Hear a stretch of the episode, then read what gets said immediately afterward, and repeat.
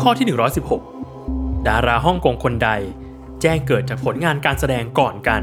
ระหว่างกอไก่ โจเหวินฟ้า จากภาพยนตร์เรื่องเจ้าพ่อเซี่ยงไฮ้ขอไข่ เฉินหลง จากภาพยนตร์เรื่องมังกรหมัดเทวดา หรือคอควายหลิวเต๋อหัว จากภาพยนตร์เรื่องผู้หญิงฆ่าใครอย่าแตะ 10 วินาที จับเวลา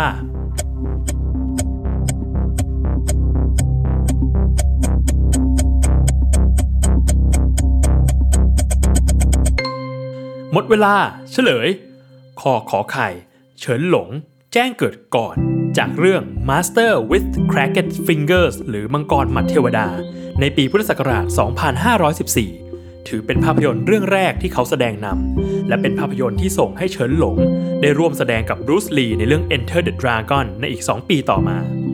ตามมาด้วยข้อกอไก่ โจเหวินฟ้า